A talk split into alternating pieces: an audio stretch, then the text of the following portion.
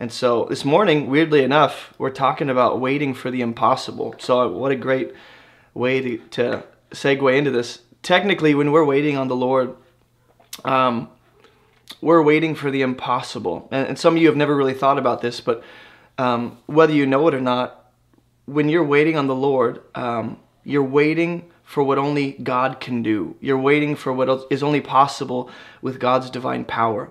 Uh, you're waiting for what is impossible apart from the divine intervention of God.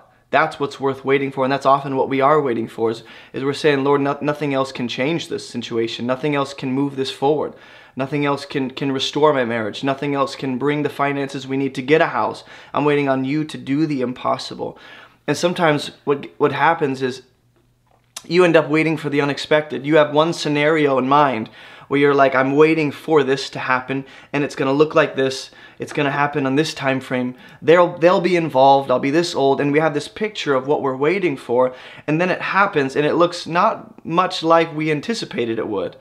We imagine we were waiting for something else when God actually ends up doing the heart of what we wanted in a different way and God ends up bringing something far better. And so when you're waiting on the Lord, and some of you are, you've been waiting for seasons, you're tired, you're exhausted, you're confused. You're like, am I still going the right direction? Am I, am I, am I, am I, um, am I where you want me to be, Lord? Um, things don't seem to be moving at all.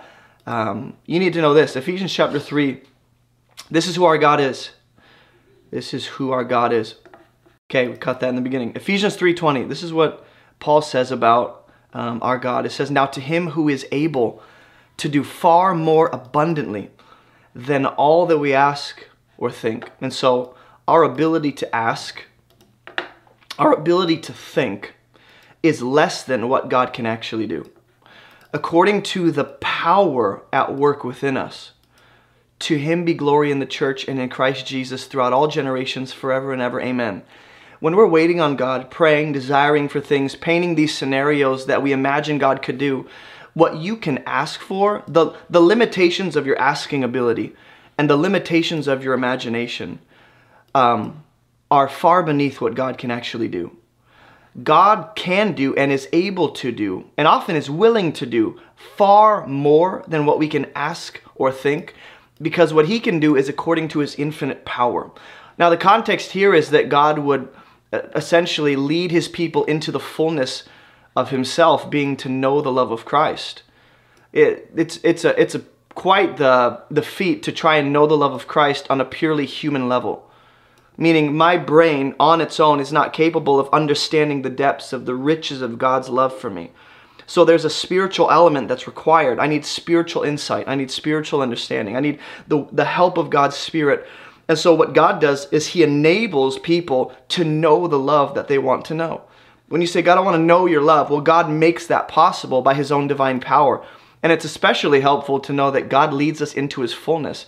He fills us with the fullness of himself that we might know his love. Now, that's the context here, but the point still stands, the principle that what God can do and what you uh, what God is able to do in your life is according to his infinite power. And, and my mind can't conceive of his infinite power. I don't know how to ask according to his infinite power. I can't imagine what his infinite power looks like because it's infinite, it's endless. It goes on and on and on, and there's no cap. So, even when you ask or believe or wait for God to do something, and you paint this scenario in mind of what it's going to look like, often that is still less than what God actually can do and what he intends to do in your life. Some of you guys get super discouraged waiting on God. I know I, know I do. We get super discouraged waiting on the Lord.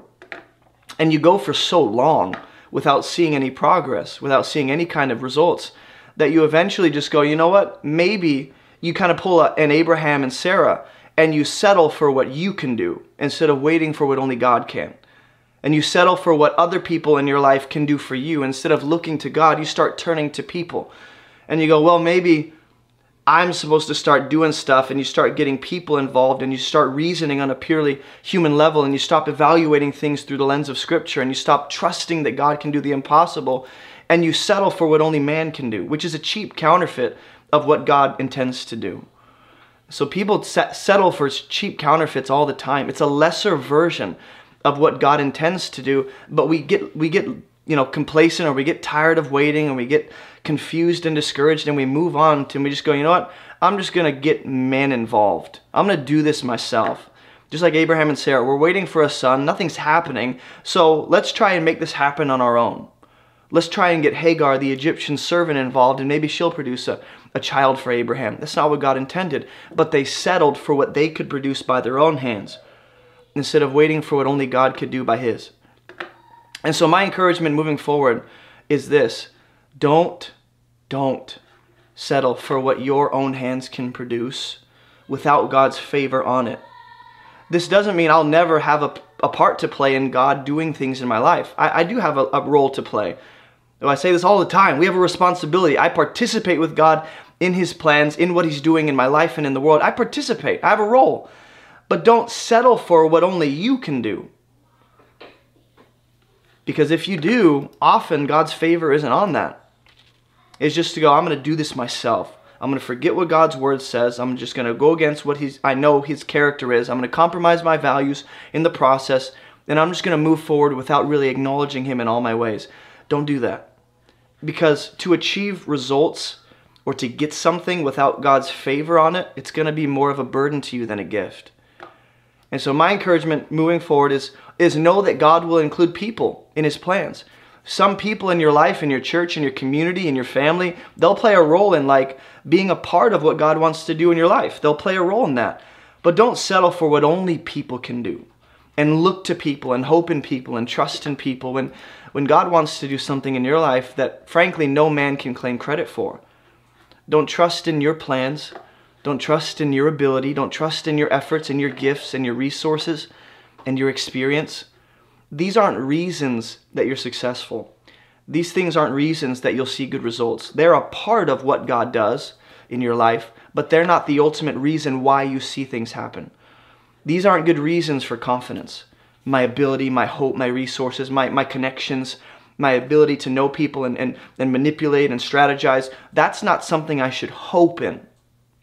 Rather, God in His limitless power, God and His infinite divine ability, that's the source of my confidence. And that's something that, frankly, even when I do play a role in what God is doing and people are part of it, I, I can't take credit and no one else can because we know God did what I didn't even know to ask for or know to imagine. And so just know that your imagination has some very strong limitations and we hold God hostage to the scenario of I'm waiting for this and it's going to look like this and it'll happen here and happen this time and I'll be this old and we paint this scenario when what we're waiting for is actually less than what God intends to do or maybe some of it is true but a lot of it needs to be fleshed out and realigned with his actual will so just know that what you think you're waiting for isn't always what God intends to actually do so moving forward, when we're talking about waiting for the impossible, um, just a few questions to ask. Do you know the difference? If you think about it, do you know the difference between waiting for man versus waiting for God? Do you know the, how to discern if you're doing either of those? Do you know how to recognize in your own life, hey, am I looking and trusting and hoping in people, or am I looking to and trusting in God? Tr- knowing that He'll involve people, but ultimately they're not my source of confidence. Do you know how to discern that? Are you able to discern when you're waiting on what only man can do versus what only God can do?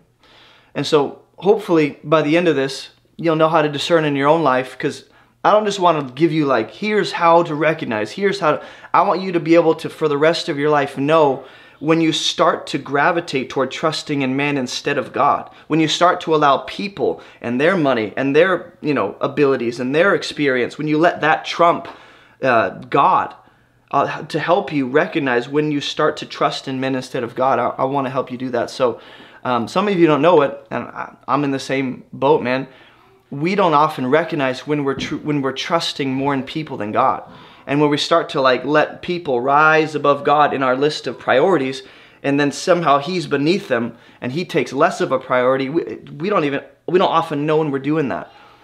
And so some of you are trusting in people but you're calling you're calling it waiting on the Lord. You know, I'm, I'm waiting on God, but you're you're trusting in all your connections. You're trusting in all the backup plans you've made. You're trusting in the people you know who can get you out of this problem if things go wrong. You're trusting in what really um, people can do for you or what you can do for yourself instead of going, Lord, I'm gonna wait and I'm gonna trust that what you have in mind for me, my family, my wife, whatever it is, what you have in mind is frankly impossible for any person to do. No one else can do it except you. I'm waiting for that. I'm not going to settle for a lesser version of what you have for me.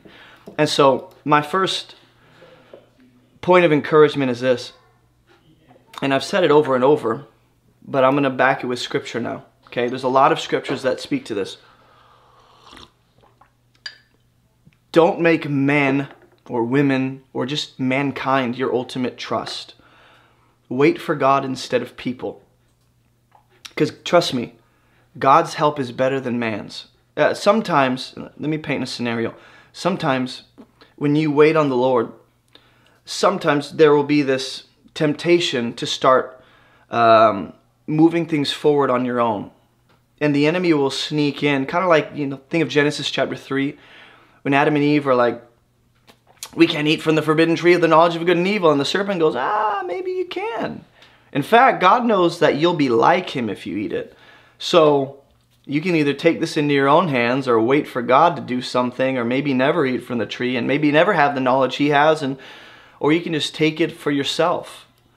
And so that temptation gets to Eve, right? She ends up taking and seizing uh, what we don't know if God would have ever given them, which is knowledge the way he has it they end up not knowing good and evil the way he does. They know it in a different way.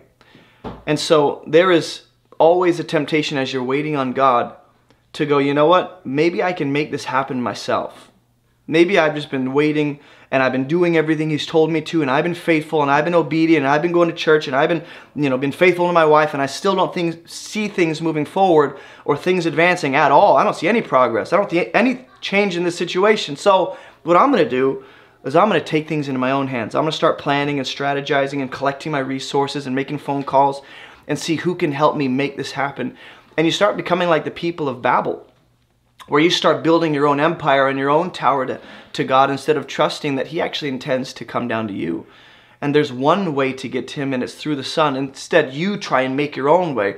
That's what happens the longer you wait on God is you you start to imagine these scenarios of what you could do if you just you know maybe i'll stop going to church or maybe i'll stop giving or maybe i'll stop being faithful to god and i can compromise my values but at least i'll see progress in my life when it comes to this habit or this situation or these finances and i can make things happen the way that i want instead of waiting on god and being faithful. And there's always that temptation to go hey you can do something faster and better than god. And that's frankly not true. That's not true. Psalm 18, 118, verse 8 through 9 tells us that whatever men can do in all their collective wisdom and resources and ability and strength, all of mankind pulled together, everything they can do and have, still can't touch the bottom of what God is capable of doing. It doesn't come anywhere near it.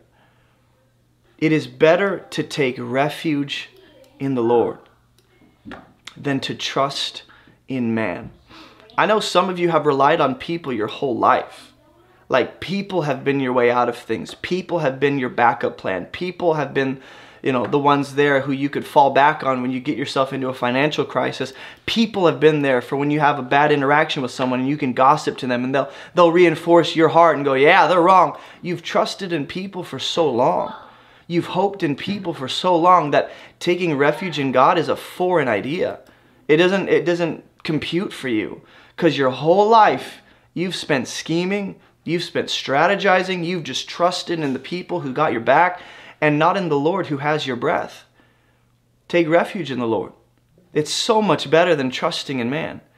This doesn't mean there should never be any degree of trust or confidence that I put in anyone in my life, but ultimately, the greatest degree of trust and hope and confidence I have is going to be in Him. No one's going to have more confidence, more of my confidence than God. It is better to take refuge in the Lord than to trust even in princes. You think about the, the, the, the power, the resources, the riches, the access the authority that royalty has. And the psalmist is saying all, all the authority and power and riches they have still can't do what God can. So don't settle, you know, for making those phone calls and, and, and, and scheming your way up the ladder to get to those people who you're like, they can make a way. Don't do that. Trust in Him. Don't compromise your values. Be faithful. Be obedient. Keep doing what He's told you to do instead of settling for the most powerful, richest people on the planet to come through for you. They can't do what God can. I promise you that. Psalm 146, verse 3 through 7, it says, Put not your trust in princes. Same idea. Or in a son of man, in people, in fallible, finite, you know, um, wicked people at times. Don't trust in people. People will fail you. People are unreliable. People aren't as faithful as God is. People don't have the wisdom and the knowledge and, and the power that our God does, in whom there's no salvation. There, there, apart from Jesus, there's no salvation. No, you can collect all of humanity all across time together. No one's getting to God unless He first comes to us.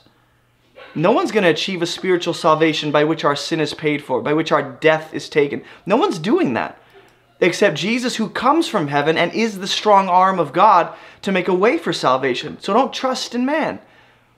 When his breath departs, which by the way, everyone who you look to, everyone you trust in, everyone you know will come through for you and you they're your backup plan, their breath eventually is going to leave their body.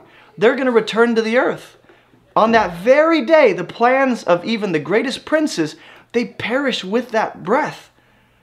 Every one of us relies on God for breath. It's an equal playing field. We all equally rely on God to hold us together, to sustain our life, and to give us breath in our lungs.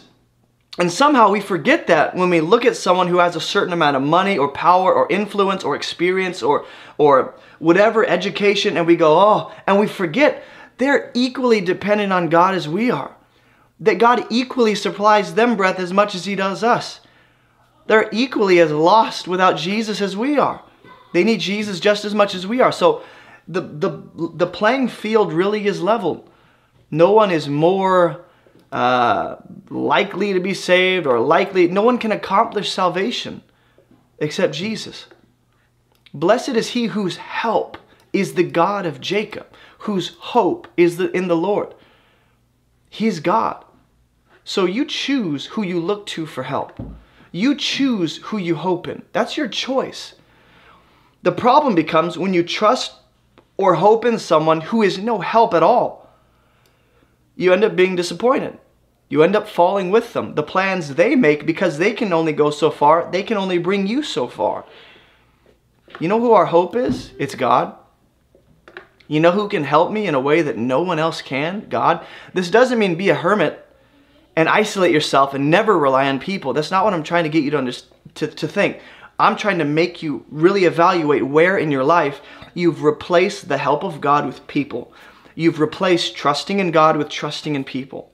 There is a healthy way to go, Lord, you are my ultimate trust, my ultimate confidence. I'm waiting on you and I'm okay with you using people in my life. Help me to recognize which people in my life you're going to use in what ways and, and how much degree of trust I should put in them. And without, you know, looking away from you, help me to, to know when you're bringing help through people.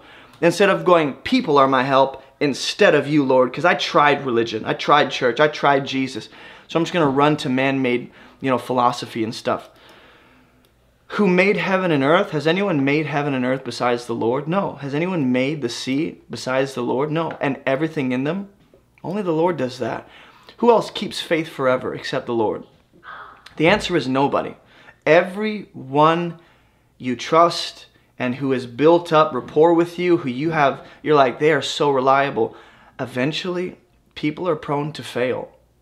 People are going to mess up. People are going to make mistakes people are going to um, abuse your trust, whether knowingly or unknowingly, it's going to happen. And this doesn't mean have no friends. This means be careful about who you let into your inner circle. This means be careful about who you look to for a, for a sense of direction, for a sense of help. He executes justice for the oppressed and gives food to the hungry. This is our God. The Lord sets the prisoner free. The Lord opens the eyes of the blind. The Lord lifts up those who are bowed down. The Lord loves the righteous. This is who our God is. So when you are waiting on the Lord, the temptation is always to transition all of that hope and trust and confidence you put in God and take it all and put it back into yourself or into people. And I'm telling you, don't fall for it it's deceptive. It might look like it's to work. It might look like, look at their track record though. Look how much success they've had. You know, the king of Assyria comes to Jerusalem, comes to King Hezekiah and goes, Hezekiah, stop trusting in God. I'm going to destroy the city. Stop putting up walls. Stop tr- trusting in your army. Stop trusting in God. And he goes, Look at all the nations I have decimated. Look at their gods. Where did their gods end up? Where'd these nations end up who trusted in their gods? And he goes, Hezekiah, your God's no different. Look at my track record. Look at my experience. I'm telling you, I'm going to destroy you and this city if you don't give it up. You know what happens? With all the experience and the track record that king has, he ends up being the one who's killed on the way home. And the Lord takes him down for cursing God. So, track record experience, these are factors in terms of uh, who I should, um, you know, who I should be likely to to look to for whatever it is. Like, uh, who should I trust to teach me about finances? Probably not the guy who's homeless. Who should I look to for for um, to, to, to guide me in my theology? Well, probably not the guy who's like universalist and he's like, the universe is one, man. I, I, I should be careful about who I look to for certain things, but ultimately, my trust is in God. So the track record of people is not the ultimate factor in my decision making process where I go, well, they've never failed. So instead of looking to God, I'm going to trust in Harry over here who's 23 and has, you know, 7 years of college experience because you know, he seems to have a track record and the education to back it. When you replace God with people, you're in for a world of hurt. Jeremiah 17:5 says, "Thus says the Lord, cursed is the man who trusts in man and makes flesh his strength. Why? Because that strength is limited.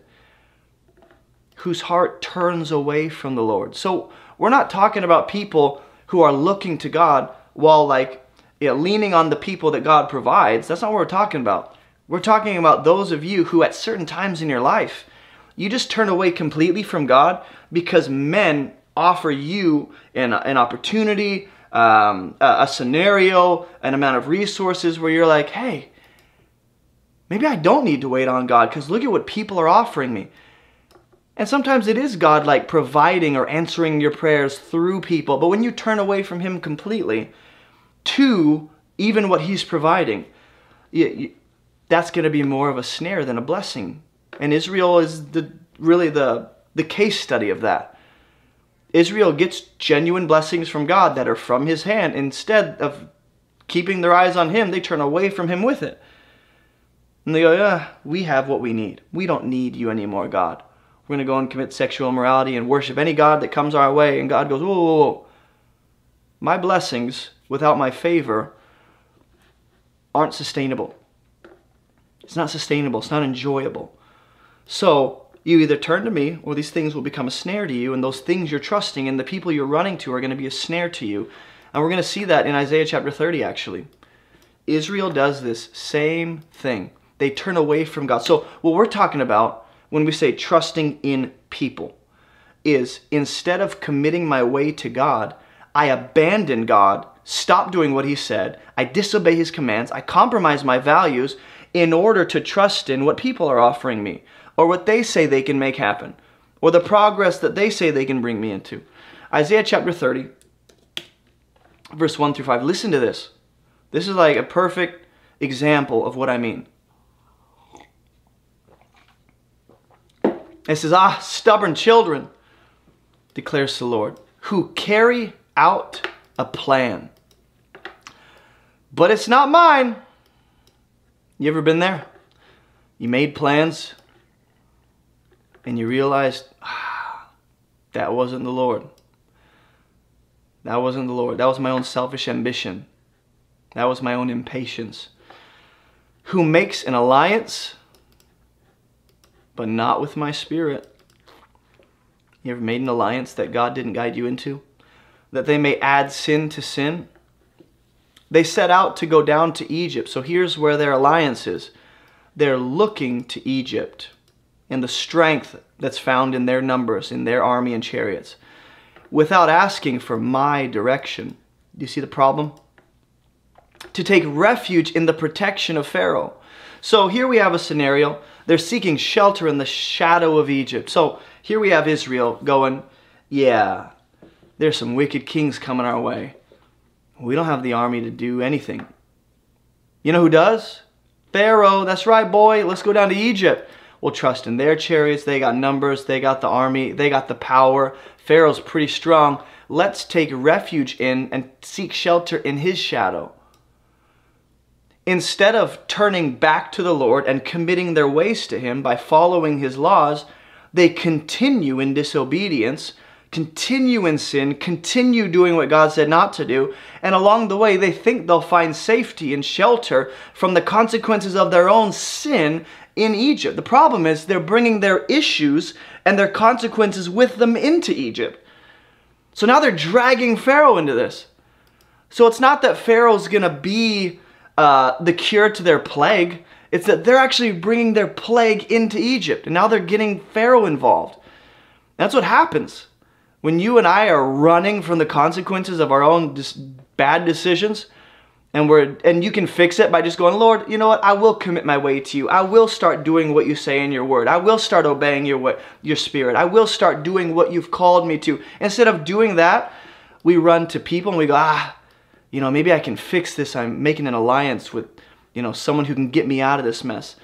You're not addressing the real core of the issue which is that you got yourself into that mess and you're making it a bigger mess for other people. And instead of them being a solution to it, you're just making other people's lives harder. That's what Israel's doing to Egypt and Pharaoh.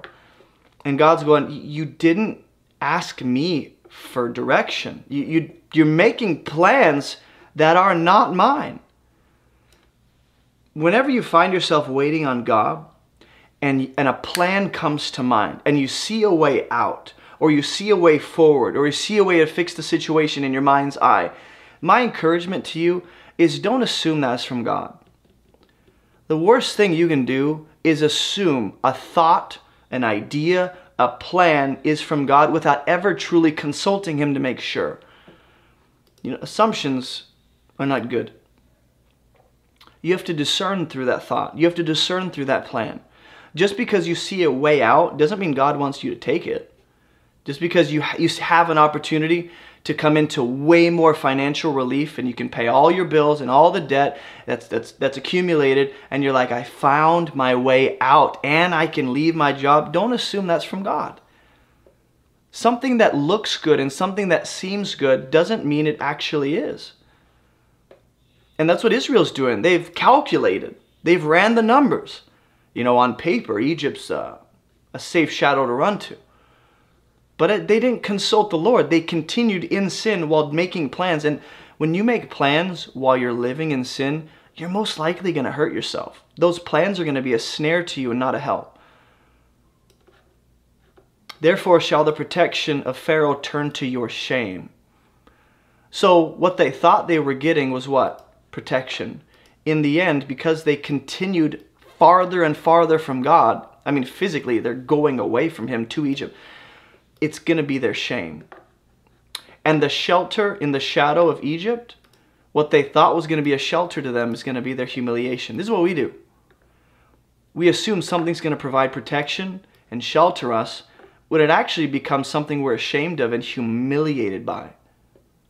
Like, why did I take that opportunity? Why did I send that email? Why did I think they would help me when I know their track record of sin and, and the way they cheat people? Why did I trust in them? Why did I think I could get myself out of this when I've been saying that for years and I haven't looked to the Lord, I haven't consulted Him, and I keep trying in my own efforts? Of course, you're going to be ashamed of what only you can produce. If God's not in it and His favor's not on it, of course it's going to be more of a detriment to you. Even though His officials are at Zoan and His envoys reach Hanes, like the underwear, everyone comes to shame, though a people that cannot, through a people that can't profit them.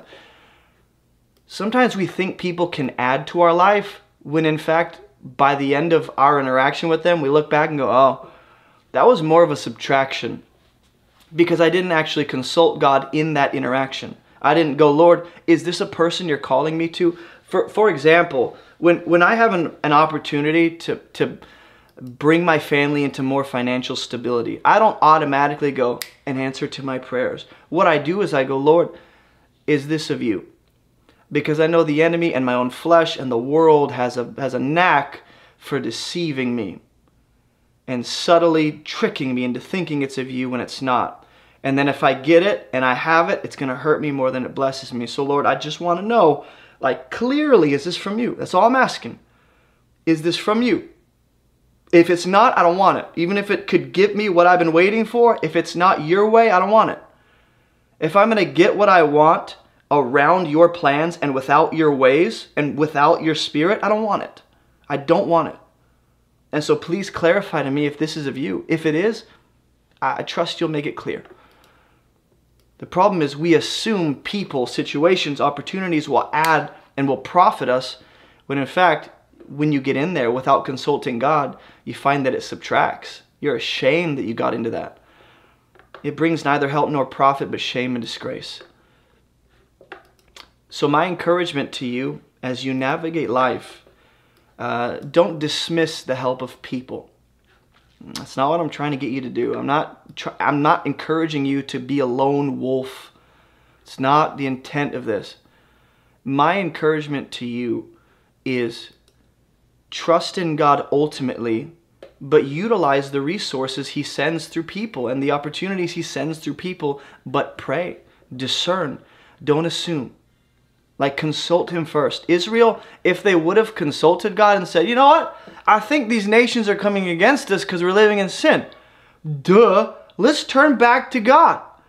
Then they would have realized running to Egypt's a bad idea because the refuge God is to us is far better than Egypt. And so if we're running from him, why would we expect safety and security when he's our only strong tower? So my encouragement is wait for God. Don't settle. Don't settle for what you or anyone else can do for you apart from God's will, apart from His Word, apart from His Spirit.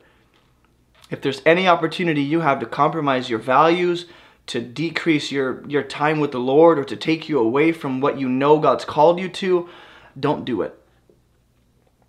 My second encouragement is wait for God as you make plans. I'm not against planning. James already dropped this in the chat, but Proverbs chapter 3, he's getting ahead of me. He probably read my notes. He probably hacked my computer. Proverbs 3, it says, Trust in the Lord. To do that effectively means it is with all your heart. There is no other backup plan. There is no other Savior. There is no other means of righteousness. There is no other way into the kingdom. It's Jesus alone. Secondly, underneath that, as a child of God, when it comes to decision making and, and, and navigating life, I look to God ultimately. With all that I am, I just want to please Him. I just want to be where He wants me to be. I just want to honor Him. Don't lean on your own understanding. This doesn't mean that your understanding is always completely flawed. Sometimes I understand things the way God wants me to, and I see things according to His will and I actually do see things as it fits into His will for my life. Other times, and this is my encouragement to you, don't assume your understanding is correct. Bring that understanding, bring that plan, bring that opportunity to God and say, Lord, this looks real good. I'm not going to lie, this seems real nice. I've been praying for a spouse and she seems to fit the bill and more. But I'm not going to lean on my own understanding. I'm going to bring this to you and acknowledge you in all my ways. The problem is, we as believers, um, we have a knack for leaning on God only in certain scenarios, only for certain things, or only once we've reached the end of ourselves. Then we'll lean on Him. It doesn't say trust in God and lean on Him once you've tried everything. It doesn't say trust in God and acknowledge Him once you've reached out to all your connections and exhausted all your resources. It says, trust in him, period. Don't lean on your own understanding. In all of your ways, acknowledge him. He will make straight your paths. Is that a promise? Sure, sounds like it. It sounds like God won't let you fumble the ball if you just keep tight, you know, holding tight to him. Acknowledge him. Go, Lord, I, in this decision, I was about to move forward, but I'm pausing because I noticed that I wasn't aware of your presence or your involvement in this. I didn't even consider what your word says. So I'm acknowledging you. I'm filtering this decision through what your word says. I'm considering who you are. I'm considering what you're doing in my life. And I'm just asking, would you make my path straight? Either lead me through this or lead me away from this. And guess what? God's not going to go, I'm going to mess with this fella. He thinks I'm to make his path straight. What a bozo. No, he's to make your path straight like he promised. I, that's what God does. He goes, I love to make the path straight of those who acknowledge me, of those who trust in me and don't lean on their own understanding. Adam and Eve, case study for this. They did lean on their own understanding. They wanted knowledge, they wanted the the to be like God apart from God, they trusted in their own understanding. The, at least the understanding the enemy presented them. And they leaned on that instead of going, Lord, instead of running to God and going, Lord, this weird creature came up to us and said this and this and this. Is this true? If it's true, can we have, instead of bringing it to him, they seized the forbidden fruit themselves. There's a daily decision to consult God in every decision. Where you go, how you're going to interact with the spouse, if you're going to even send the email, if you should word it correctly, if you should even be in the job you're at right now because you have other opportunities, or maybe God's asking you in faith to leave and move on because He has something better. In all of your ways, in the way you discipline and correct and train your children, in the way you're actually like uh, thinking about building a house or even pursuing a house purchase, are you acknowledging what He wants? And it's not just a flyby like, what do you want? Okay, I tried. He didn't answer me. no, you seek Him until there's clarity, or you move forward having consulted him and trust that he'll either close the door or leave it open. Don't be wise in your own eyes. This is the dumbest thing you can do. That's the dumbest thing I can do is to think I'm wise, my own estimation of myself as if that's correct, to think I'm so wise, I won't make a mistake, I'm reliable, I, every decision I make is correct. Stupid. Don't be wise in your own eyes. Instead, fear the Lord and turn from evil. Turn from evil. Sometimes the opportunity you're presented or the scenario you've painted and, the, and you're like, I can do this, it's actually evil God's calling you to turn away from. And instead to fear Him and trust Him and wait on Him, knowing that He can do more than what your own hands can do. It's the whole, you know, the picture of like the, the little girl who's holding a tiny teddy bear and then Jesus, however they paint him, is like, just give it to me, okay? And then behind his back, he has a bigger bear, huge bear. She could sleep on it, and she's holding this tiny thing. That's like us. We're just, I don't know, Lord, this is such a good opportunity. Like, I've been waiting for her my whole life. I've been waiting for this for so long. My, my wife and I have been longing for this. We finally have a chance. And we're holding on to this tiny bear, and God's going, Would you just bring that to me? And fear me, and acknowledge me, and trust me? And then He has something so much better behind His back. There are so many times I've had to say no to what looked really good, to what looked like an answer to prayer. And it was gut wrenching in the moment for sure. Like it sucked. It's not easy. I'm not painting this as some easy thing. This is throughout your life. You're going to have to give up what looks like an answer to prayer or what looks good. But it's it's based in men. It's based in what people can do. It's based in limited human understanding and reasoning, and it's not from God. It's hard. It's really hard. Because when you say, I'm going to trust in the Lord, that means when a good opportunity or person or situation comes where you're like, this is it yes! And then God goes, no. You're going to have to trust He knows best and you don't. That's hard. That's really hard. Proverbs 16, verse 9, it says, Hey, look, the heart of man plans his way. Is that true? Does God give you permission to make plans? Absolutely. God is not anti planning, He's not anti strategy. He's not anti like thoughtful, criti- critical thinking and weighing things and putting things on a whiteboard and going crazy.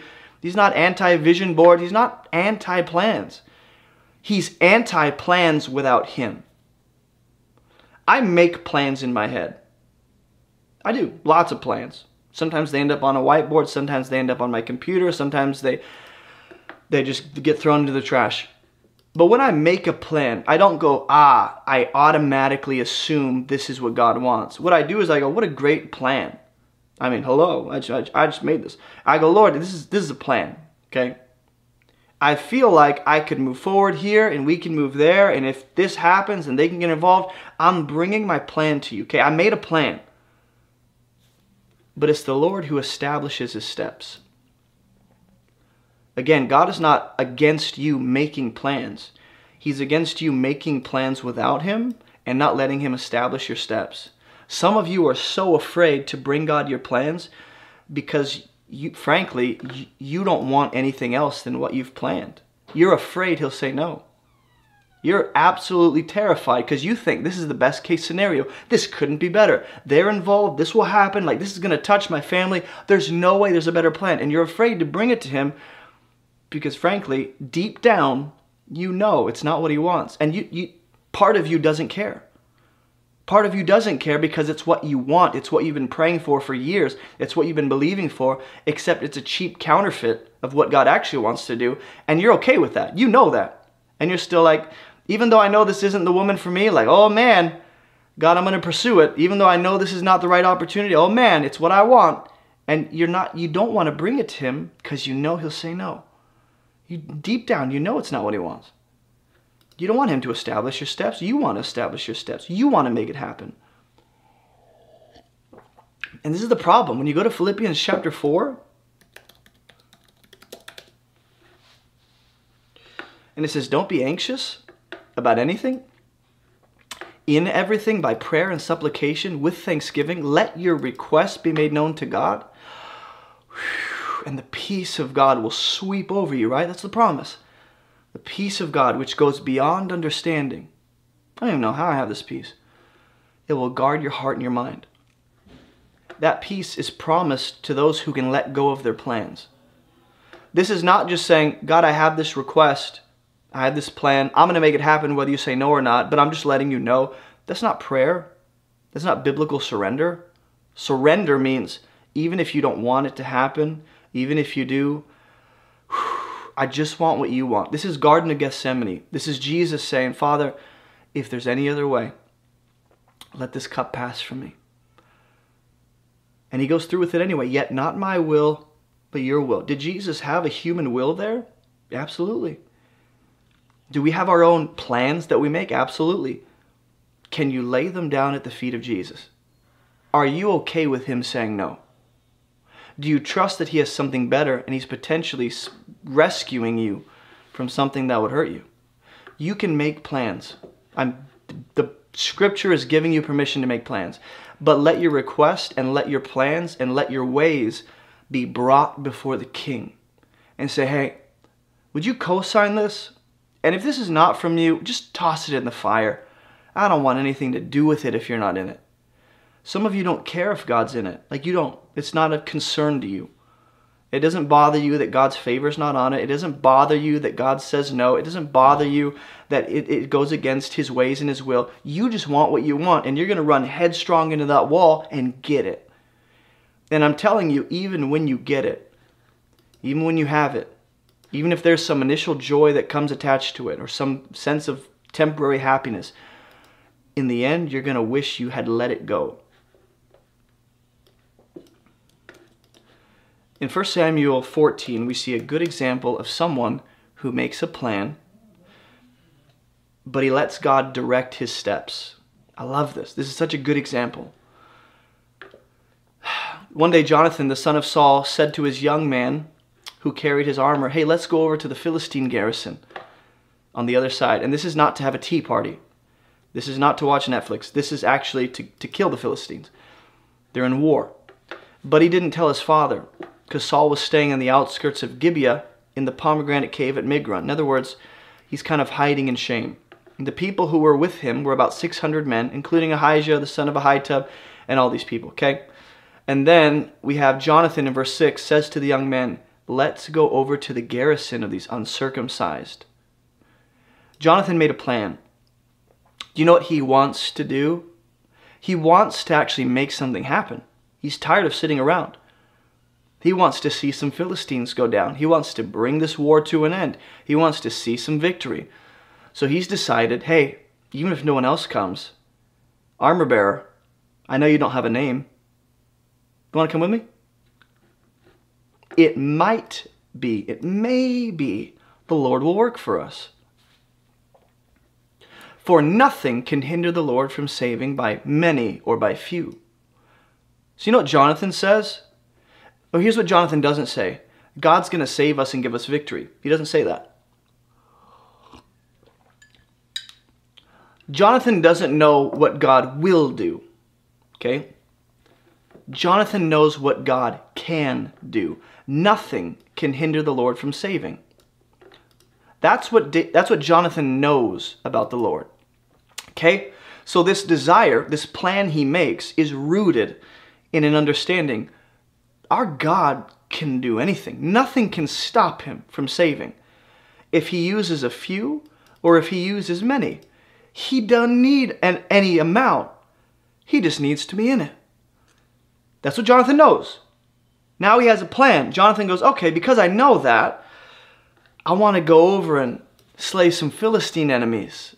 I really want to make some things happen because I know what God can do. He's just not sure if God will. Okay, what God can do is certain. What God will do, he's not so sure. And this is some of you. You're like, I know what God can do. I'm just not sure if he will. That's okay. That's a, that's a, that's a safe place to be. That's a, you're fine being there, okay? It's not an ungodly, unrighteous place to be. That's okay. It may be the Lord will work for us. So what do you do when you know what God can do, but you're not sure if he will in this situation, or you're not sure if he's with you in this plan, what do you do? What do you do? Well, Proverbs 3 says, Don't lean on your own understanding. Wait. Trust. In all your ways, acknowledge him. Let him make your path straight. Plan a way. Trust that God will establish your steps. Bring your request to him. Ask for his will to be done. Once you've done that, and his armor bearer said, Do all that's in your heart. So this plan was in the heart of Jonathan, just like Proverbs 16. The heart of a man plans his way, makes his plans. Do as you wish. I'm with you, heart and soul. We don't know if God is, but I'm with you. That's a committed armor bearer, or he's just afraid of Jonathan turning and uh, I don't know. I don't know how that works. Then Jonathan said, Hey, here's what we'll do. Okay, so we know what Jonathan wants to do. We know what God can do but we don't know what God will do. In between the plan and what God can do, there's a maybe, right? In between what John, Jonathan wants to do and what God can do, there's a maybe. There's not a certainty there. So, how does Jonathan bridge that gap? He goes, Hey, we're going to cross over to them, and we will show ourselves to them. That's some risky business, man. You're just going to walk up to the enemy and his walk into enemy territory and be like, "What's up? I'm the king's son," and then let God go to work. Now look, if they say to us, if the Philistines say, "Wait until we come to you," then we'll stand there. We will not go up to them, right? That's how we know the Lord is not in this. But if they say, "Come up to us," then we will go up. For the Lord has given them into our hand and this shall be the sign to us. There's a way to biblically ask for signs, and there's a way to unbiblically, like the self righteous, prideful religious leaders of Jesus' day, go, We demand a sign. Show us that you are who you say you are. And they're just ignoring all the other things he's done, and it's never enough, okay? There's a way to biblically ask for guidance in the form of a sign. And, I, and I've used this in my own life. I've adapted this for my personal walk. And I encourage you to do the same. However the Lord calls you to. Jonathan goes, I don't I know what God can do and I know what I want to do. I just don't know if he wants us to. Okay? I don't know I don't know if he's in this.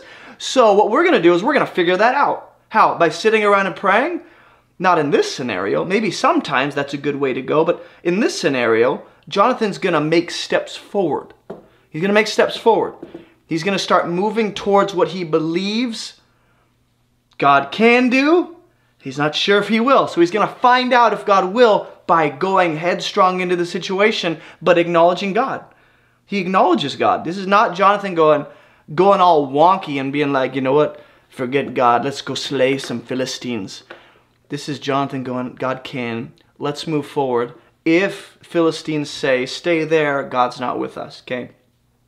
If the Philistines say, come up, then we'll let the Lord use that as a sign to us to go up, that He's given them into our hands.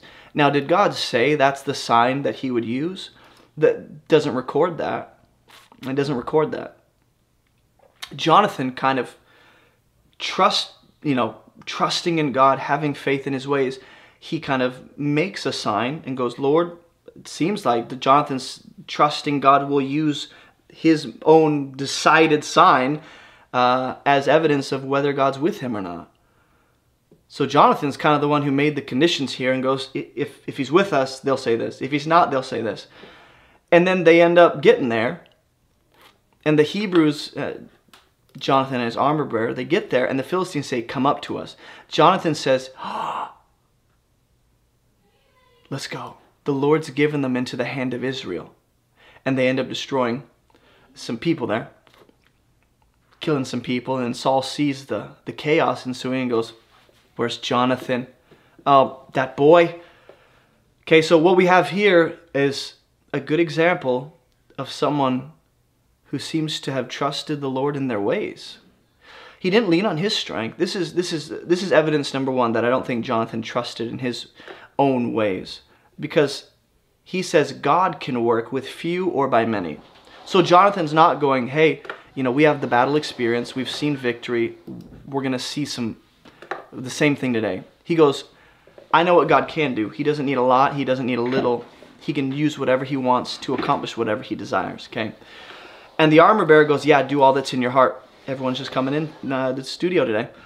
And if they say to us, so Jonathan makes the conditions for whether or not God would guide him within and without that. This is what I want to encourage you with. When you make plans, and you're not sure whether God is in it or not, like it's okay to, to pull a Jonathan sometimes and trust that almost the conditions you make go, Lord, if you're in this, I'm really trying to navigate this and know whether you're you're with me. That's I just want to know if you're with me, okay? I don't care if it's good or bad. I just want what you want. Whether it happens or not, not really a concern. I just want what you want. When that happens, it's okay to pull a Jonathan and go, Lord, if you would work through this sign, that would help give me clarity. And if you don't, then I won't move forward. But Jonathan moves forward and lets God clarify through his faithfulness. Jonathan doesn't sit back and go, God will make it clear. When he does, then we'll move forward. In other words, direction and confirmation don't come before an act. In this case, at least, okay, the confirmation comes through Jonathan's decision to move forward. So Jonathan gets there, then the confirmation comes as to whether God is in it or not. And God confirms, I'm with you. The Philistines say what Jonathan thought he would, they would, and they move forward and he goes, God's with us. God's with us. So in, in, in all scenarios and decisions you're, you're going to make, the, the encouragement stays the same. It's consistent across the field. Just acknowledge God in all your ways. What that looks like how that's going to flesh itself out, there are ways to navigate that biblically. There's wisdom to glean from the scripture. I don't think it's always this one way, but sometimes I, I use this. I employ this when I'm like, man, Lord, I have no sense of direction either way. Like, I really am pretty neutral here. I have no sense of what you want. So, would you just clarify through this? And I'll move forward. I will. I made a plan. God hasn't clarified. So, I'll trust that He will clarify as I move forward and do something. And sometimes the confirmation comes prior to the decision to move, right? And you go, Lord, I just want to know if you're with me. And then clarity comes. Sometimes that clarity comes after the fact. Um, but you have to be willing to move forward and let God move within and without of your plans. But if you restrict God to one of your plans and you're like, like the Philippians 4, where it's like, God, here's my plans, and you hold so tightly to that that you're not open to anything else, I, I wouldn't say you're really acknowledging Him in all your ways, the way Proverbs 3 communicates that idea. You're just really looking for God to co sign what you've already decided to do. And that's not biblical faith. Uh, biblical faith is even if you don't, I just want to know either way. I just want to know. And sometimes waiting is this posture of I'm going to sit and pray and fast and get counsel because I don't feel confident making any decision forward yet. And sometimes it's, you know, I get a sense that I'm going to move forward. So, Lord, I'm just making sure you're with me. And as I do, shut the door, leave it open. Shut the door, leave it open. Either way, I'm good. So, know that men, humanity, what people can do, that's not your ultimate trust. It can't be, man. It can't. You're relying on people who rely on God for breath as ultimate, and, and they're not ultimate. He is. So wait for God instead of people. Wait for God as you make plans. Some of you think waiting, you're afraid to make plans. And I know this. I, have been there, man. It's crippling. It is crippling. It's the uh, paralysis of self, of overanalysis, right? You just can't get over not knowing what you don't know. And you sit there until you know a certain amount. And God's going, I want you to move forward. And I want you to make, move forward in what you believe and let me clarify along the way. And some of you are terrified to make plans because you're afraid of messing up. In some sense, there is a healthy reverence involved where it's like, I don't want to go against your will. But when it becomes this fear that you don't do anything, that becomes an issue. It becomes an issue where you can't do anything until God, God, you know, audibly speaks from the clouds. Yes, you can go to Panera. Just make plans and trust that God will guide you, man. You don't have to overanalyze everything. And I know some of you are like me in that. Some of you are like me, you're like, I need to know this amount. And you hold God hostage to a certain amount of disclosure that He never said He'd give you. He never said He'd reveal that much details for you to move forward. So, you know, I'll move on from that point. But here's the third thing my encouragement to you is know this as you wait on Him. Your work, your plans, they really do amount to nothing without God and not even in a worldly sense. You can have worldly success, you can have worldly riches, you can have worldly power and influence and and all the stuff that at really at a fleshly level we long for, power. You can have that without God and when you die it amounts to nothing. So all of your work, all of your labor, all of your planning without his favor on it, it doesn't amount to anything eternally. Now, sure, God will incorporate that into the grand scheme of what He wants to do throughout the world and all across time. Come in, little girl. My little girl's here. I gotta say hi to her real quick. Layla, do you want to come in? Hi, baby. Still licking honey from like an hour ago. That's that's incredible. So don't trust in your plans. Trust in God. So when I say make plans, some of you think you now have the freedom to go and make your plans like your place of refuge. Like I trust in my plans. Don't don't don't trust in your plans, man. Jonathan didn't trust in his plans. He trusted in God to work within and without his plans. Okay? Layla's like literally licking honey from 9:45 over an hour ago. So, when you trust in your plans, you you inevitably start to fall into the the tactic of the enemy which want he wants you to make your plans rise above God to where now you made a plan and that's more of a trust than God is for you. And I'm telling you, that's that's a subtle, really subtle technique that the enemy uses where God allows you to make a plan and then he goes, now trust in that. No, don't, I didn't say trust in your plans. I said make plans and trust in him the whole time. That's usually a good indication of, of whether or not the plans you're making are likely of him or not is almost the degree to which you trust Him along the way instead of your plans and your scheming and your strategizing and your foresight. Psalm 27:1 says, Unless the Lord builds the house, those who build it, they labor in vain. Okay, so understand that you can work tirelessly to build an empire, and it might come toppling down within your lifetime, it might come toppling down after you're gone, it might never even get built up. But the point is, it's it's vain labor without the Lord building it. It's the Tower of Babel, man. It's men building something God's not in, something that's actually opposed to the will and the plan of God, and it comes toppling down, and God brings that to nothing. Because men can scheme all they want, but God determines whether they're successful. Hear me, hear me. In all of your job applying, in all of your house applications, in all of your, I'm going to flip this property, know this that God brings success. Not your efforts, not your experience, not your ability, not your education, not the people involved, but God brings success. Unless the Lord watches over the city, the watchman stays awake in vain. And so you can have watchmen all around. You can have the, the you know, every security measure you can possibly take. But if God's not in it, someone's going to get in. If God's not in that, that defense mechanism you've employed will amount to nothing because God has to be in it. So the Lord is the one who makes our plans amount to something. Same idea in John 15, except it's not as like um, uh, national and congregational. This is more individual. Jesus says, Abide in me and I in you, right? As the branch can not bear fruit by itself unless it abides in the vine. Neither can you unless you abide in me. So understand that fruitfulness is actually impossible apart from Jesus being the source of your life. He says, I am the vine, you are the branches. Whoever abides in me and I in him, well, he it is that bears much fruit. So, on one hand, fruit's impossible without him. On the other hand, fruit to some degree, okay, we've already talked about this throughout the Lordship whole free grace conversation, but with him, fruit is guaranteed. So, apart from me, you can do nothing. It's a sobering morning thought right there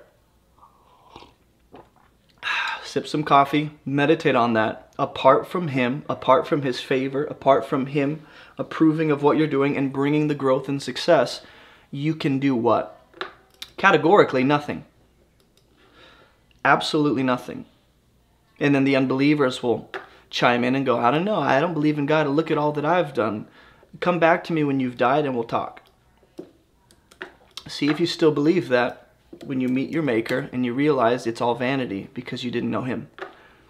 Isaiah 17 says, You have forgotten the God of your salvation.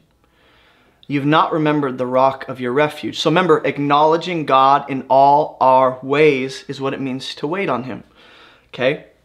And it doesn't mean I wait to make any plans or I wait to make move forward in any plans. Sometimes that is the case, but not always. Sometimes it's I'm waiting on you and I'm moving forward in what I believe for and I'm making plans and I trust you, I acknowledge you. Israel's forgotten their God. And therefore, though you plant pleasant plants and sow the vine branch of a stranger, even though you make them grow on the day you plant them and make them blossom in the morning that you plant, yet the harvest will flee away in a day of grief and incurable pain. Wow. It's pretty straightforward, man. He ain't messing around. And some of you, I hate to say it, like you haven't consulted God in so long and you think you're doing a lot when it's not as much as you could be doing. I won't say it's entirely nothing because God could still be working within and without that. And maybe there's been moments where you've been like, God, you in this? But a lot of what you've been doing, it's hay, it's stubble, it's going to be blown away, and it's not amounting to anything of value eternally. Haggai chapter 1, this is, think, just listen to this. It says, um, did I not paste it?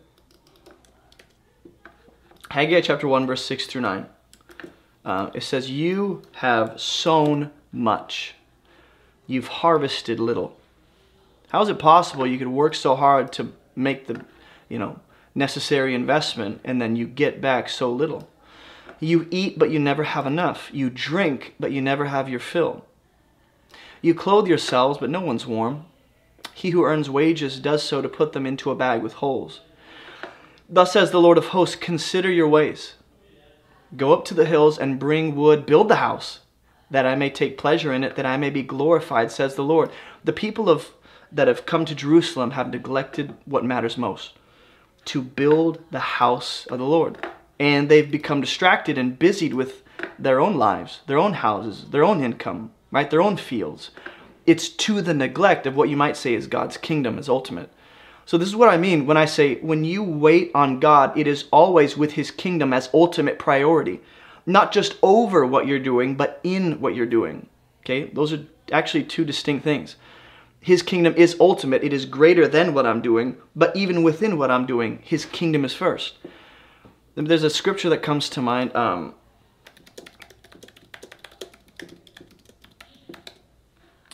Deuteronomy 20, 29, okay?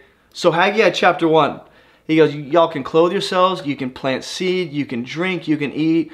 It's not going to fill you. How is it that you can work tirelessly to be unsatisfied?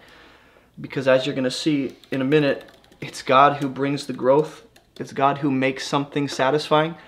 Without him, it's not. All the food, all the drink in the world, all the money, all the influence, it's not satisfying without him because he's the one who satisfies. So if you don't have him, you're, you're screwed. Deuteronomy 29, verse 5. Here's the contrasting idea. Look at what God says. Look, I've led you 40 years in the wilderness. Your clothes, they've not worn out on you. Wow.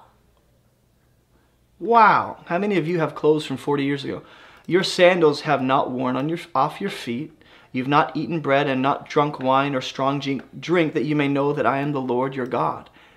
I think about how what the Israelites had, God made it enough, didn't He? God didn't allow their clothes, their sandals to wear and tear to the point that they're walking around barefoot. He actually kept them intact, whatever that looks like. It says He sustained them. Your sandals haven't worn off your feet. He's taken, He's made what they had enough. It's the bread and the loaves, man. It's the bread and the loaves. And when you forget that what you have, He makes enough, you inevitably try and go after something that you think will satisfy you, but it doesn't have his favor on it because you neglected what he graced for you. I don't want something that is a lot that isn't graced by God. I'd rather have just, it's like Proverbs. Don't give me more than I need, right? So I don't boast. Don't give me less so I don't steal. Just give me enough so I can just remember that you are the one who sustains. You're enough for me. Um, and some of you need to know that what you have, He makes enough. I know that you can always have more. I get that. I get that you can always have more fill in the blank. Not just on a physical level, on a mental level, on a spiritual level. I can always be more like Jesus. I get that. And that's why after this series, we really need to nail down contentment and what it means to be satisfied.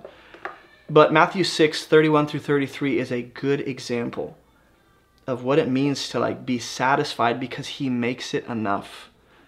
And I know you're looking at what you have and you're going, doesn't feel like enough.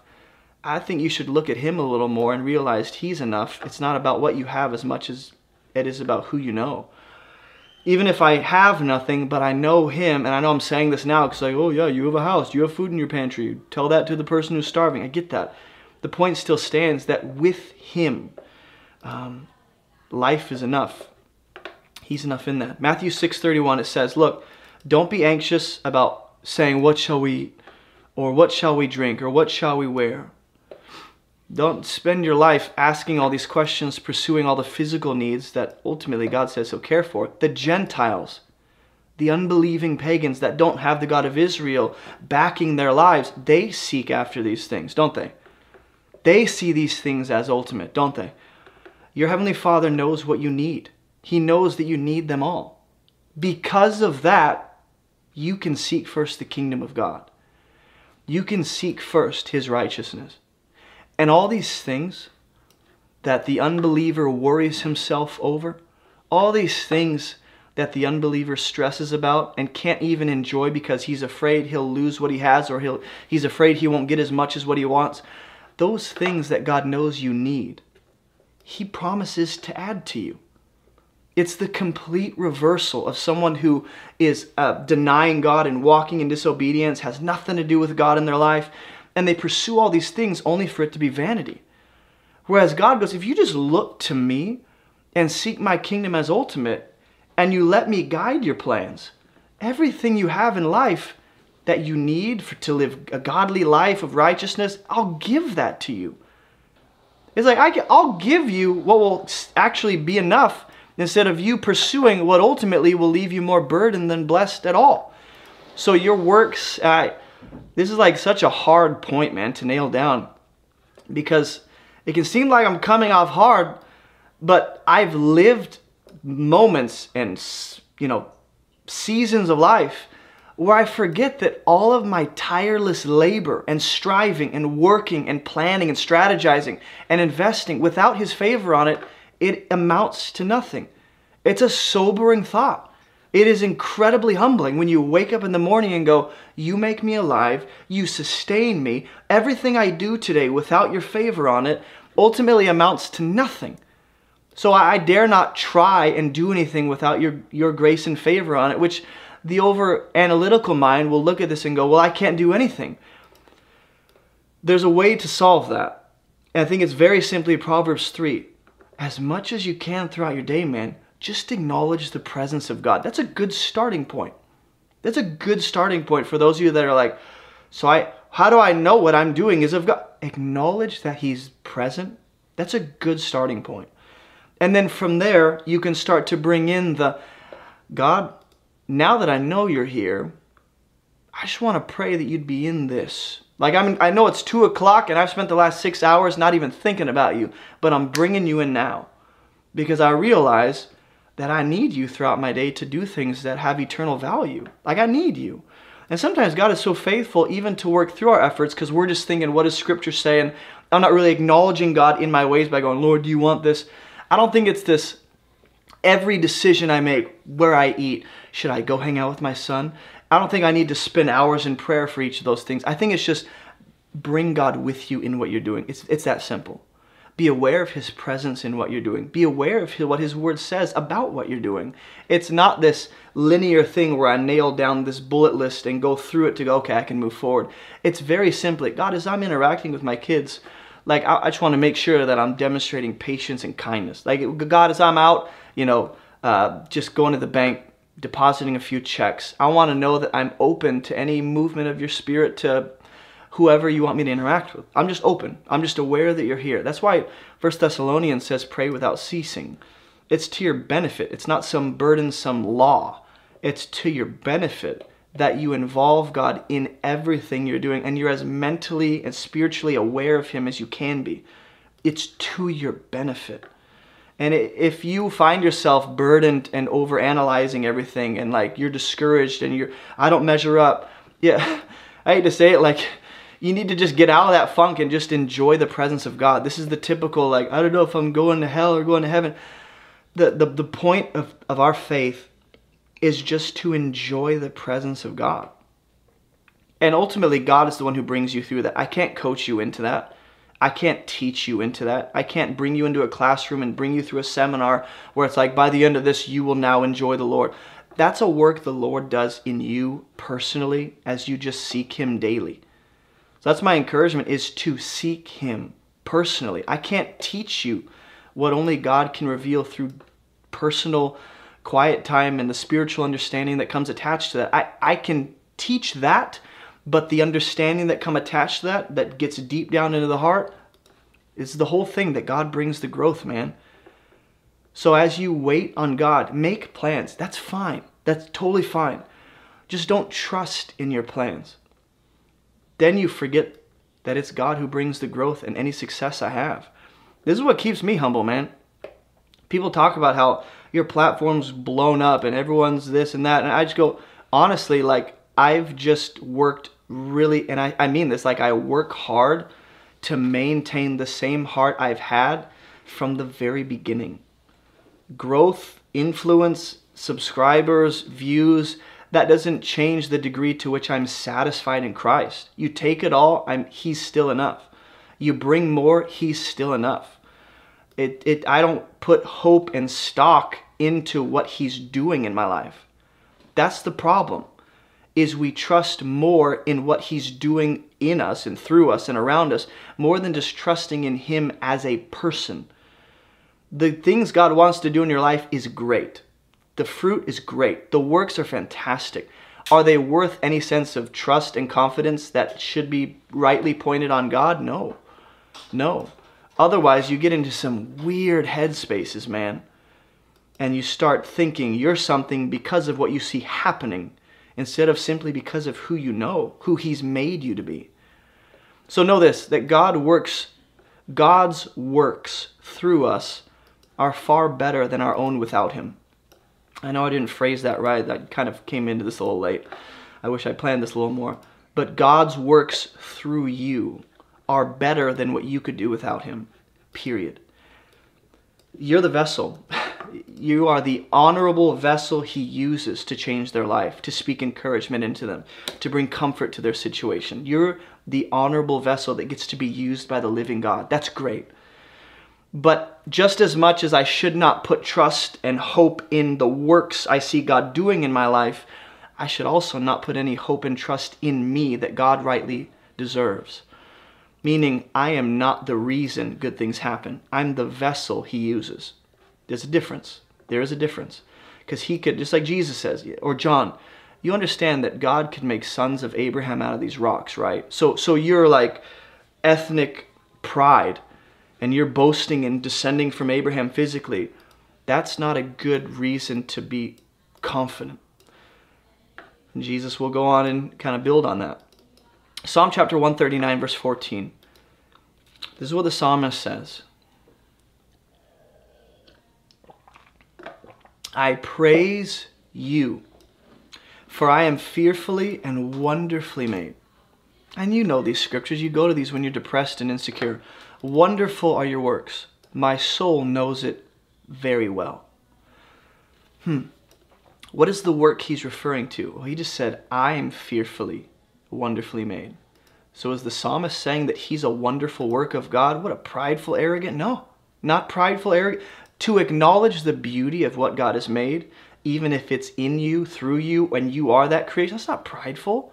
To say, look at what you've done. I, I, some of you, this might mess with your theology. Like, we live, some of us live with such a false humility where it's like, I can't acknowledge any good things I do or have or God accomplishes through me because I'm afraid. If you give Him the credit, you can acknowledge all the good He's done. You can acknowledge your gifts and stay humble. You can acknowledge the ways in which you're more successful than other people because God has graced you like that.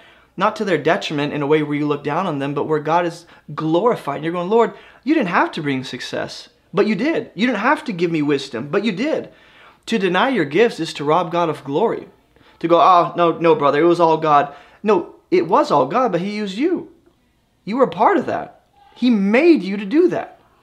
So you're not taking credit, you're acknowledging that He chose to use me. And He goes, My soul knows it very well. What does He know? That I'm fearfully and wonderfully made. Doesn't that sound cocky? God made me. No, he's going, Lord, you are the creator of me. It's not impressive because I'm the object. Hey, I mean, you had the grace of, you had the honor of making someone like me, God. That's not what he's saying. He's saying, I have the honor of being made by you. That's different. That puts all the credit on the creator, doesn't it? Isaiah chapter 17, same idea. This is, I came across this and I thought, this kind of people have been uh, commenting lately on my videos just about how you know the, the the Israelites or the Gentiles are just the dispersed Jewish people in the nations, right? Those aren't uh, like the pagan nations. And I go, okay, what does Isaiah 17, 7 through 8 say? Or Numbers 15. It says, In that day, man will look to his maker. Who made man? God. His eyes will look on the Holy One of Israel. He will not look to the altars, the work of his hands. He will not look on what his own fingers have made. No, no. Either the Asherim or the altars of incense. And this is some of you, you're like, well, I don't have altars of incense. Yeah, but you trust a lot in what your own hands can do at work. And you find a sense of pride in what you can accomplish as if you're the ultimate source of that when it's actually God. So there's a difference between acknowledging what my fingers can do by the grace of God and then taking credit and finding pride in that. That's different.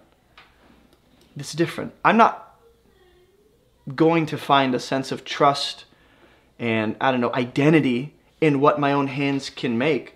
Because at the end of the day, God makes those things happen at all by giving me breath. He's the one who gives me my identity. But he goes on, um, maybe this is in the chapter I was thinking about. Isaiah 19. Okay. Isaiah 19. It says, In that day Israel will be the third with Egypt and Assyria. Okay. This is not Jewish people dispersed in Egypt or Jewish people dispersed in Assyria. These are the nations as a whole. Okay. So, a blessing in the midst of the earth, whom the Lord of hosts has blessed. He will say, Blessed be Egypt, my people, my people, and Assyria, the work of my hands, and Israel, my inheritance. Oh, so there we have the nation God chose, the Jewish people, and Egypt and Assyria as whole nations that God says are the work of his hands. And you go, ah, I don't know what that means. Ephesians 2 clarifies exactly what that means. It says, By grace you've been saved through faith. Everyone knows that. And that's yet some of us don't live like it, right? And this is not your own doing, right? It is the gift of God, not a result of works. You didn't achieve or work or craft your own salvation, right? God gave it to you fully formed as a gift. So no one can boast, right? So if I can't boast about the even entering into the kingdom, why would I think I could boast about anything I do in the kingdom? For we are his workmanship. Oh, created in Christ Jesus. The we here is the church, the body of Christ, Jew and Gentile, one new humanity. We are his formed, pottered vessel, created in Christ Jesus. He's the medium through which we come out on the other side as the church for good works. So we're created in Christ as the church for the good works he wants to do through us, which God prepared beforehand that we should walk in them. So the emphasis as you wait on the Lord, as you make plans, as you do things, is always God, what you are doing in my life, what you have made me to be, what you accomplish is so much better than what I ever could have done or what I ever do on my own. So we are the works of God as the church. That's why Egypt and Assyria, essentially those who are pagan unbelievers, can come into the family of God and be a new creation. So know this that uh, all that you wait on God to do and all that you see Him do through you, that's great. That's great that you see works and fruit and results and success and progress and transformation and freedom from addiction. That's great. But those things never supersede or become more valuable than what He's done for us in Christ, which is that I'm a new creation. I'm forgiven. I'm righteous. I'm holy. I'm a child of God. I'm blameless. All my sins wiped away. That truth that truth, that reality is always, I tell people this, um, um, don't trust in what you can do for God. Trust more in what He's done for you. Or another way to say it is don't be more proud of what you do for God than what He's done for you. My, my point of boasting, which Paul will say, I boast in Christ alone, He's my confidence. That's, that's what it means that even as I see God work, even as I th- see things happen, I see results, and I, whoa, that prayer got answered, or I just was a part of bringing revival, even as I see that, I go, Lord, what you have done for me in Christ is still far better than anything that I might see done in my life. Not that you have to even compare the two, but so that you don't find yourself growing prideful and look at uh, what I'm doing, look at what God's done through me. I was the vessel you can acknowledge what God does while resting in ultimate in what Christ has done for you. That's always my point of boasting. So if if I stand before God, and here's the hypothetical scenario no one ever thinks about, but when I stand before God, and everyone's always like, "What will you say uh, when the Lord says, Why should I let you into my kingdom?" If that even happens. Some would be like Matthew 7 people and go, Look at the works that were done that I did. Look at these things. They're proud of the work of their hands. They're offering God the product of their own efforts. They're going, look what I did. And God's just looking for what He's already done for you, just for you to sit in it and trust in it. He's not looking for anything that you can do in place of what His Son has done. He's looking for you not even to add to what His Son has done. He's looking for you to enjoy as ultimate what He's done for you and to then go and work in response to that out of joy, out of love. So we work for God from a place of, or we work, we do good works for God out of a place of security and love, not to gain those things. And, and this is, this is the constant battle. The flesh is so deceptive on a number of levels, but one of the greatest temptations for me is to put more emphasis on what's happening in and through my life more than I put on what Christ has already done for me. Even if even if hypothetically God chose to do nothing else through my life, like hypothetically nothing else, uh, maybe I'm just uh, I don't know, I get in a car wreck and I'm in a coma the rest of my life for like 40 years and then I die. If if that's like the bulk of my life, um, I have just as much reason to boast as the believer who did like 60 years of ministry and brought, was a part of bringing revival to the nations. We have equal amount, equal reason to boast because it's in what Christ has done for me.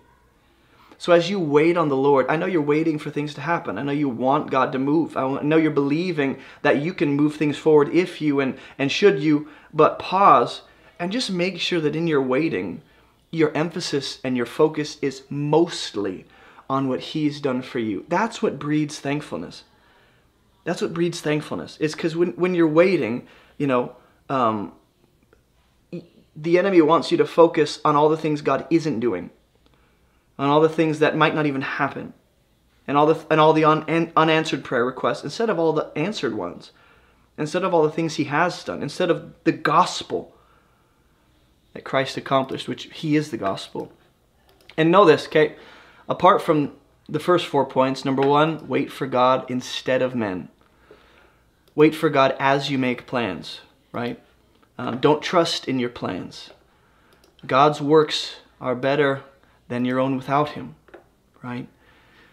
The last one is know that God brings the growth, but He does use your efforts. He does use your efforts. Romans 15, 22 through 24.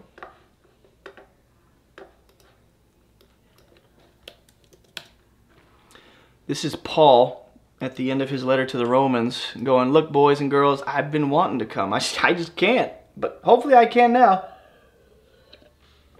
In verse 22, he says, This is the reason why I've so often been hindered from coming to you. But now, since I no longer have any room for work in these regions, since I have longed for many years. Let's just highlight that. I've longed for many years to come to you. I hope to see you in passing. Okay? There's the wishful thinking on the part of Paul, right? As I go to Spain and to be helped on my journey there by you once I've enjoyed your company for a while. At present, however, I'm going to Jerusalem bringing aid to the saints. He talks about what why they need. When therefore I've completed this and I've delivered to them what has been collected, I will leave for Spain by way of you. Okay, so here's, thank you for the gift pack attack. Here's like what we saw in Jonathan. The here's a plan, here's what I want to happen. Okay, here's what I want to happen, here's what I know God can do, but in between, I'm not sure He will. Okay, it's the I want, it's the He can, but I'm not sure if He will bridge that gap. Same with Paul. I know that when I come to you, I'll come in the fullness of the blessing of Christ. Okay. Um, and I think it's verse, where is it? By God's will. Hold on, I'm looking for it. Um,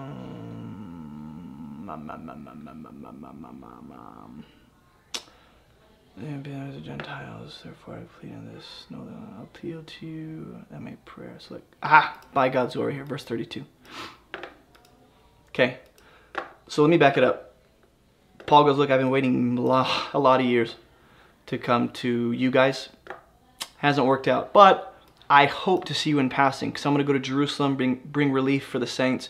And then I plan on going to Spain and stopping uh, for a little rest trip at you guys, okay? Then you go down verse 28, he goes, I will leave for Spain by way of you after I've delivered. So there's the I will, I plan to, and there's the I hope to. Do you see it?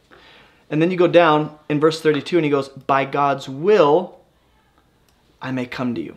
Do you see the planning but the surrender to God's will? It's that I made a plan. I hope it happens. I will do this. Hopefully it works out this way. By God's will, I'm going to come to you. But notice how he's been waiting for years. For years. Some, some of you guys have been waiting for years for certain things. And I'm just going to encourage you by saying, well, Paul waited for years to go to Rome, and uh, he didn't exactly go the way he thought he would. He kind of went to Rome as a prisoner, not a freedman, and he's shipwrecked along the way. So I don't think Paul was like, you know what, as he's writing this, I anticipate that when I get to Jerusalem, they're going to arrest me.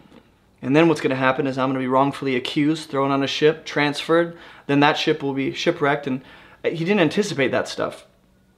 And he had to wait super long to even get what he wanted in the way he didn't imagine it to happen. That, that perfectly captures the story of our, our life as we wait on God. Is we have a general sense of what we're waiting for. I'm waiting for fill in the blank. And then we fill in all the details of how, when, what it'll look like, who will be with me, how old I'll be, all these different details we fill in Instead of trusting God knows them, we make up all the details. Then when we get it, not only did it take super long, but it looked nothing like what we imagined. Even though we have it, I have a house now. I just didn't think I'd have to go through a foreclosure. Or I have a, a spouse now. I just didn't think I'd have to deal with, you know, uh, I don't know, losing my job, you know, along the way and being jobless as I enter into marriage. I didn't anticipate it would look like this. And so sometimes you have the idea of what God wants to do in seed form, but the full tree and expression of that, you don't see it. And that's fine. Either way, 1 Corinthians 3, I want you to see this. Paul's talking about, guys, stop picking teachers. I'm with Apollos. Well, I'm with Paul. Well, I'm with Peter. He's the rock. He goes, look, I planted, when it comes to like sharing the gospel, Apollos watered. God ultimately gave the growth. Do you see that? So neither he who plants nor he who waters is anything. Only God who gives the growth. Same idea. So, how did God bring the growth? Well, through Paul and Apollos. Paul's planting and Apollos' is watering. Without God, that would have amounted to nothing. But God graces those efforts and blesses them to bring growth. He who plants and he who waters are one. Each will receive his wages according to his labor. We are God's fellow workers and you're God's field, God's building. So, so know this God is the one who brings success, eternal spiritual success, and growth. He makes progress happen. He makes situations amount to what they do. He brings the results, but He does intend to use your efforts. So this is not us sitting back going, well, I'm just waiting for what only God can do and I won't do nothing in the process. This is make plans, be faithful, do what he's told you to, be the vessel through which he works and be a part of what you're believing for, not trusting in your plans or your abilities. Philippians chapter 2, kind of the same idea. It seems like a contradiction at first, but it's not. I promise. It says, Therefore, my beloved, as you have always obeyed, so now not only as in my presence, but much more in my in my absence. He goes, work out your own salvation with fear and trembling. Then it makes it sound like you have to sustain your own salvation and maintain your own, you know, spiritual uh, standing with God. Well, now that Christ gave it to you, don't lose it. Don't walk away from it. Keep it going. Fan the flame. People twist these verses to make it say things it doesn't. But it says, work out your own salvation, which, by the way, he'll say, for, go on reading, it is God who works in you, both to will and to work, for his good pleasure. See, do you see it? When it comes to what you're believing for God to do in your life, uh, what you're asking, what you're waiting for, what, what God does in your life, even while you're waiting, know this you are called to work out your own salvation. Work with what you have. Put it to work. Utilize what you have access to. But know this the desire to do that, the will to work it out, and the ability to work it out comes from God because He works in you. So you're not working tirelessly without God, you're actually partnering with Him the way Paul and Apollos partnered with God in what He's doing in the world. This is not us uh, working without him and saying, God, bless our efforts. Come on. This is us going like Jesus. He goes, I, I only do what I see the Father doing. I only say what I hear the Father saying. I'm partnering with the Father. I'm not telling God, co sign what I'm doing so you can get famous, Lord. Make this happen so you can get glory. I'm going, Lord, is this what you want? Because I want to move forward and I'm going to do it. And I'm trusting that you're giving me the will and the desire and the ability to work it out and you'll guide me along the way. I know you'll make it clear. You'll close the door, you'll keep it open, all these different things. So God works in us. And it's expressed through us working at our own salvation. But ultimately, who gets all the credit? Who gets all the glory for what you've been waiting for and when it finally happens and when you're moving along the way and you see evidence of progress? Who gets all credit for the growth and the results and all the things you're believing for? Who gets the credit? It's Him. That's why you're stuck against the wall the way you are right now. It's so that you're cornered in such a way where when something happens, there's no way you'd claim all the credit at all. You won't claim any of it. Because you're going, I was up against the wall. I was in such a tight position for so long. And then suddenly God broke through. There's no way I can claim credit for that. There's no way I can say it's always been like this. God came through. And maybe I had a role in, in doing something along the way, but He makes my efforts amount to anything. And some of y'all are working tirelessly wondering where God is because you're doing tons of things He never told you to do. You're starting all these different things god you never actually like sought god for clarity on. You're getting into relationships you never actually brought before god.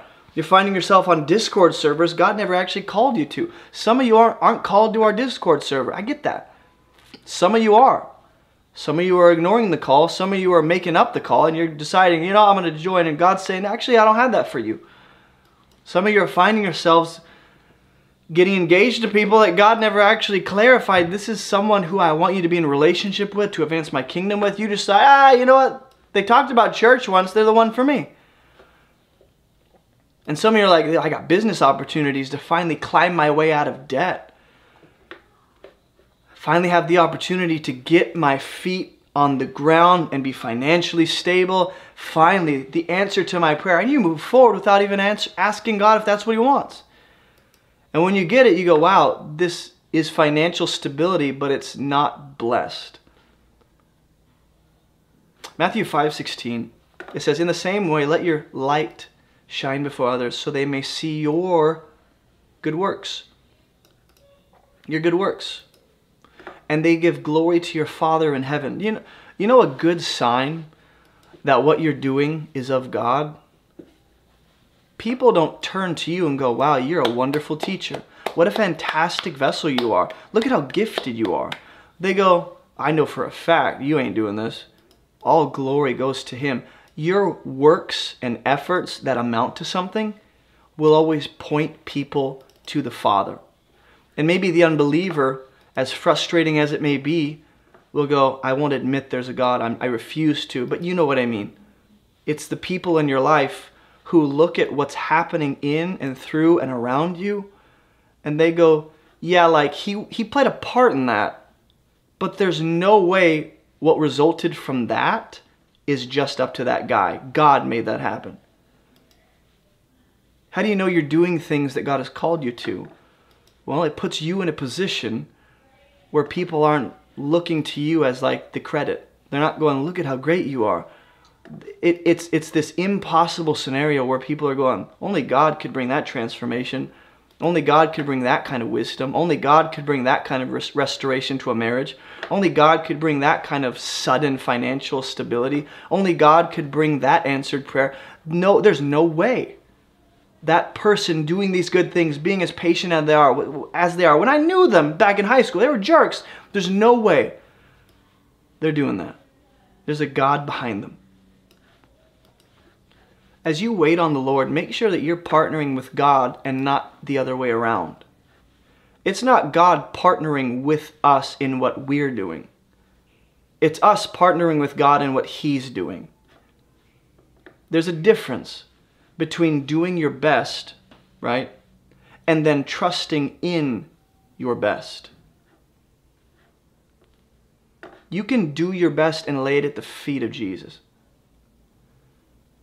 And then some people do their best and they go, Yes, this is why I will see success. Because I went to this YouTube channel, Guru, I took their program, and now the system that worked for them is going to work for me. And now I have the wisdom, or I worked hard, now I have the education, or I've been working out, and now I have the strength to make it happen, right? Or I've been educating myself, and now I have the, the financial consultant's advice that I need to really get on my feet financially. Those aren't reasons why things happen. You could have all that and it amounts to nothing. It's God who makes things happen. So don't trust in your best efforts as the reason for your success or as the confidence for, for why you'll see results. You and your best efforts without God won't amount to anything. The fish and the loaves. Remember the five uh, loaves of bread and the two fish that the little kid brings? He didn't go, hey, these five loaves and two fish, they're totally going to feed everyone because they're capable of doing that on their own. He just brought it to Jesus. And even the disciples are like, What's that for so many? And Jesus goes, Oh, in my hand. In my hand. This little boy's best, this little boy's best is going to feed all these people. Without him, if the little boy just started walking around trying to feed the people his bread and his fish, he would have gotten to maybe two families. And that's a picture of some of you tirelessly working without consulting God, praying, fasting, making sure He's in it. You just assume because it's a Christian thing, He's in it. You just assume because it's a spiritual organization that you need to be a part of it and He's called you there. You just assume that because Jesus' name is attached to it, that that's where you belong. You haven't even consulted Him. You assume because they go to church, they're worth dating and there's someone that God has for you. That's not true.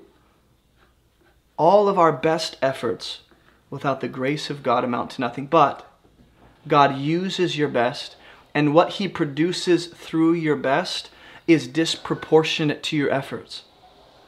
Let me say that again. What God does through your efforts is disproportionate to your efforts. You understand?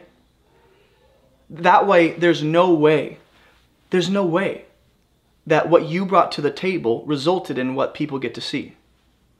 They have to go, only God could take five pieces of loaves, five loaves and two fish, and multiply that. They weren't applauding the young man and being like, look at what you did. They're going, look at what Jesus has done. And it was through the hands of that little boy and the disciples. You and I get to be a part of it as we wait on the Lord.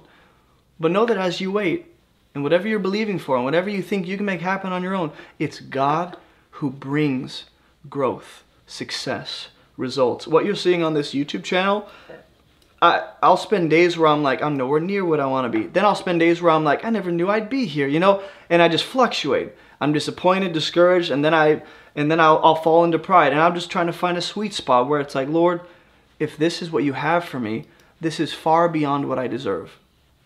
This is more than what my own hands could have achieved. I, I, I could still be here after a year and a half online doing online ministry and still have like 800 people subscribe to the channel and be um, sharing this sermon with maybe two people in the live streams. That could still be what I'm doing. Uh, this, this isn't happening because I'm smart, because I'm educated, because I'm wise. I don't have a degree. I don't have the theological training most pastors do. I don't. And I think that's intentional so that I don't start to boast and go, well, that's because. It's because he allowed it. Period. Period. And so, um, just know that as you guys navigate life and wait on the Lord, He has more for you. And for those of you that don't know, this is Above Reproach Ministry. You can go to abovereproachministry.com for all the different resources and opportunities we have for you.